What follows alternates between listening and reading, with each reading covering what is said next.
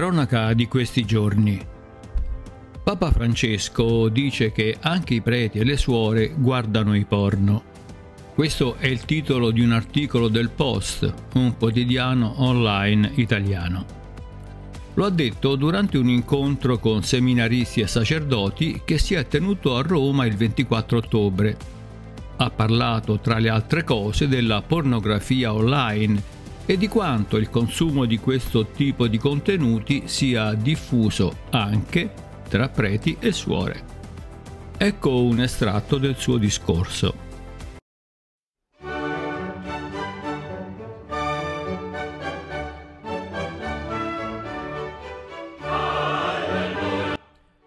E su questo c'è anche un'altra cosa che voi conoscete bene, la pornografia digitale. Lo dico a chiare lettere. Non dirò, alzi la mano chi ha avuto almeno un'esperienza di questo, non lo dirò. Ma ognuno di voi pensi se ha avuto l'esperienza o ha avuto la tentazione della pornografia nel digitale. È un vizio che ha tanta gente, tanti laici, tante laiche e anche sacerdoti e suore. Il diavolo entra da lì e non parlo soltanto della pornografia criminale come quella degli abusi dei bambini, dove tu vedi in vivo casi di abusi. Questa è una degenerazione. Ma della pornografia un po' normale. Cari fratelli, state attenti a questo. Il cuore puro, quello che riceve Gesù tutti i giorni, non può ricevere queste informazioni pornografiche.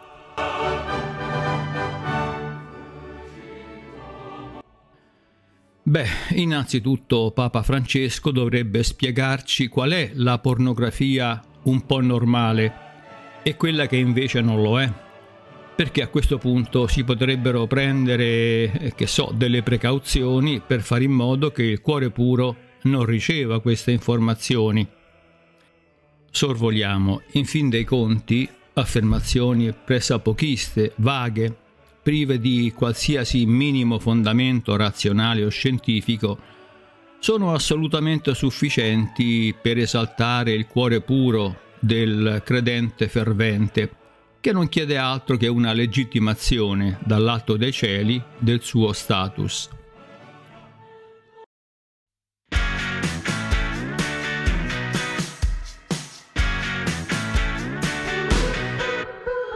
L'opinione popolare vede l'industria del porno come una cattiva qualità della vita.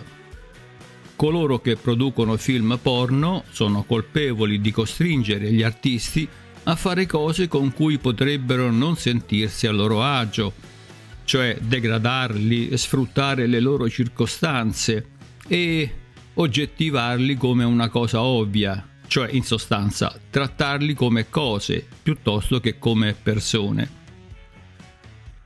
Ritengo che la popolarità e la plausibilità di questa opinione cavalchi diverse ipotesi.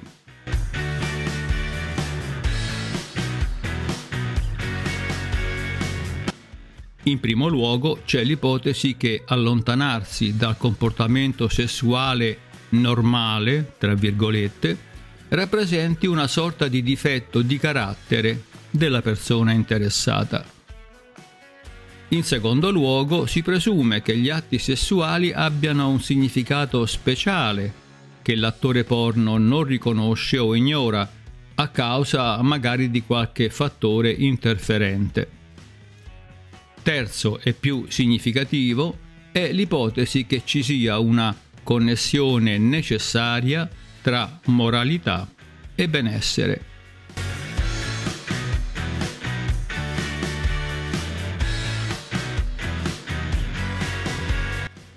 Si potrebbero attribuire questa ipotesi a certe opinioni religiose sul significato dell'attività sessuale e sulle definizioni che stabiliscono un comportamento sessuale normale, sempre tra virgolette.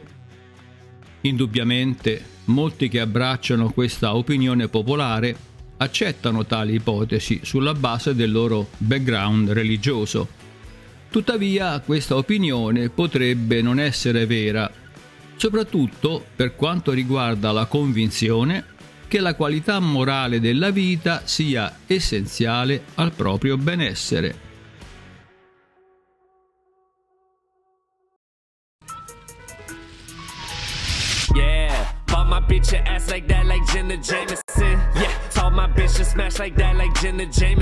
Yeah, I just wanna feign to fuck with porno actresses. Yeah, L'allontanamento dal comportamento sessuale normale rappresenta una sorta di difetto di carattere della persona?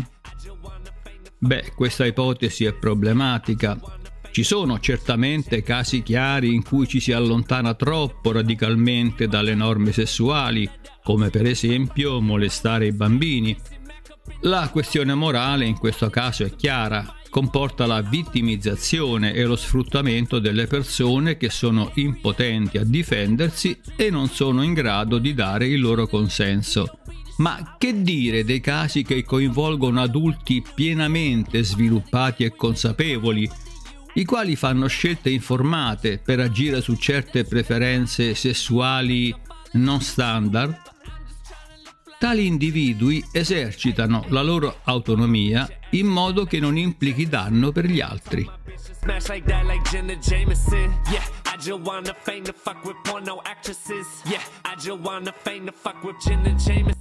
Se consideriamo il carattere in questo contesto come conforme a qualche standard papale di moralità sessuale, o crediamo che un tipo specifico di vita sessuale contribuisca alla fioritura dell'uomo, ad esempio la monogamia, allora forse ci sarebbe qualche fondamento in questa ipotesi e la nostra sessualità assumerebbe quindi un significato speciale. Ma se questo è vero o meno, tuttavia, è una questione di dibattito.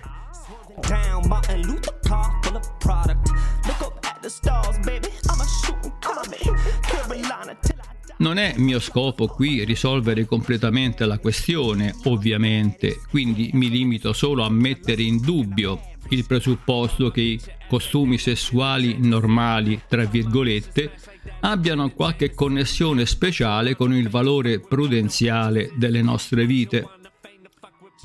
In assenza di una visione del mondo mirata, è difficile elaborare perché il sesso dovrebbe avere il significato generalmente attribuito ad esso. Se non si entra in questo genere di cose, allora non c'è motivo, al di fuori della semplice convenzione sociale, per credere che ci sia una normalità sessuale ben definita.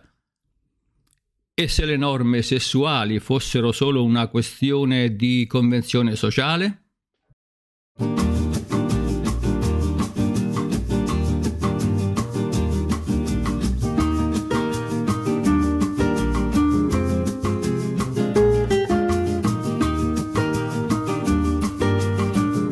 Insistere sul fatto che le pornostar dovrebbero seguire le norme sociali perché sono norme sociali non è giustificato.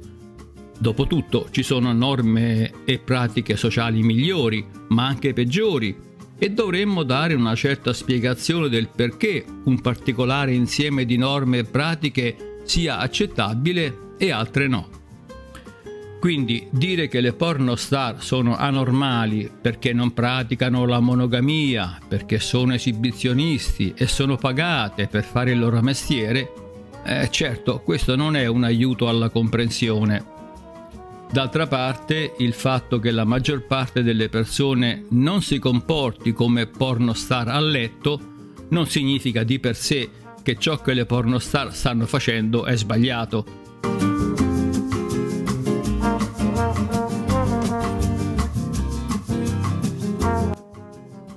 Questo non vuol dire che non possiamo porre limiti a un comportamento sessuale accettabile come ho prima suggerito. Il consenso informato e la mancanza di danno agli altri sembrano porre bene questi limiti, ma quei limiti non possono dipendere da ciò che fa la maggior parte delle persone. Anche se c'è un certo significato morale per il sesso, tra virgolette, normale, e un modo moralmente giusto per farlo, Questo però non stabilisce una connessione necessaria con il nostro benessere.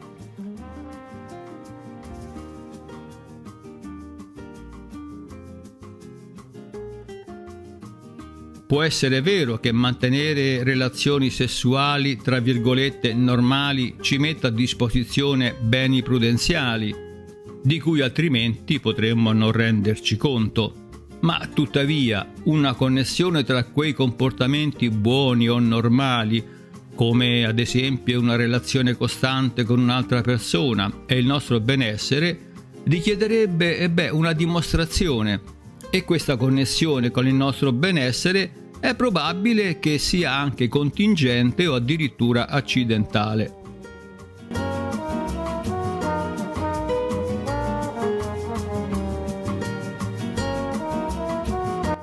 Ipotizzare questa relazione è possibile, ma quei beni prudenziali di cui sopra dovrebbero dimostrarsi migliori dei beni forniti da pratiche anormali e questo è un compito arduo. C'è tuttavia un motivo per essere onesti, c'è un motivo per essere dubbiosi dell'affermazione che il sesso svolga un ruolo speciale nel benessere. Ci sono alcune persone, ad esempio, sacerdoti e chierici di varie religioni, che si astengono da qualsiasi tipo di attività sessuale e sarebbe presuntuoso da parte nostra supporre che stiano necessariamente peggio per questo motivo. Ma essere moralmente buoni culmina nel mio benessere o almeno renderà possibile il mio benessere? Beh, mi viene di dire no. Molti filosofi infatti hanno notato che si può concepire una persona perfettamente immorale ma che gode del benessere personale nonostante la sua malvagità. Per loro questo non si traduce in contraddizione, il che significa che un caso del genere è logicamente possibile. Yeah, bought my bitch ass like that like Jenna Jameson. Yeah, told my bitch to smash like that like Jenna Jameson. Yeah, just wanna fame to fuck with porno actresses. Yeah, I just wanna fame to fuck with Jenna Jameson. Yeah, bought my bitch ass like that like Jenna quindi essere virtuosi non è necessario per il nostro benessere personale. E le altre teorie morali? Agire moralmente è una condizione della buona vita? Ancora una volta non mi sembra così. Perché il principio di massimizzazione del valore dell'utilitarismo lascia aperta la possibilità alla semplice deduzione che fare la cosa giusta ci costringerebbe a sacrificare il nostro benessere per quello degli altri e questo comunque nonostante il fatto che il fine valorizzato possa essere sia moralmente che prudenzialmente prezioso.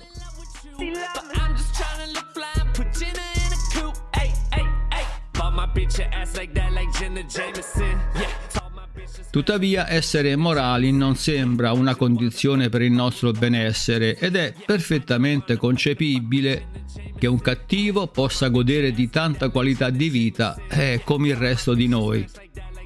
Ma per favore cercate di capire, questa ovviamente non è una incitazione alla immoralità, è solamente un tentativo per focalizzare uno dei tanti luoghi comuni che si danno per scontati quando si tratta di creare dei paradigmi che incidano sui nostri comportamenti.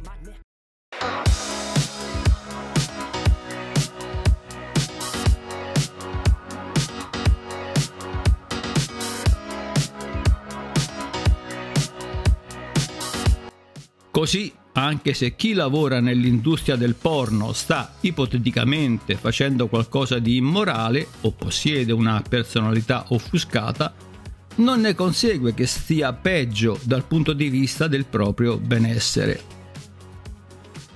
E ci sono tanti modi di valorizzare la nostra vita, tanti quanti sono i tipi di valori perché una vita può essere moralmente preziosa, esteticamente preziosa, intellettualmente preziosa o storicamente preziosa e così via. Per qualsiasi valore di questo tipo possiamo dire, senza esitazione, che si conduce una vita buona o cattiva, cioè buona o cattiva, ma rispetto a qualsiasi valore noi vogliamo riferirci, quando stiamo ovviamente esprimendo quel giudizio. Però a volte queste valutazioni si sovrappongono. Mentre questi valori sono distinti, il fatto che spesso si sovrappongano e il fatto che usiamo gli stessi termini valutativi per ciascuno, buono, cattivo e così via, beh, questo crea delle ambiguità. Questa ambiguità è responsabile, credo, della preoccupazione che l'industria del porno diffonda una scarsa qualità della vita. Si basa sul confondere, ancora una volta, la qualità morale della propria vita con il proprio benessere.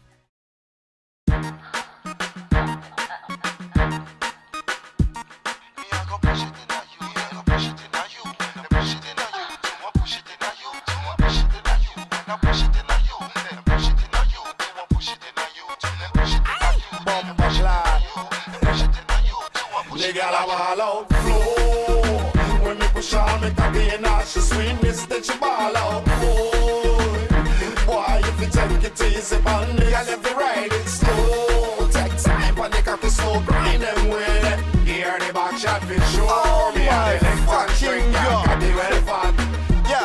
Shorty run up in my ramp shack.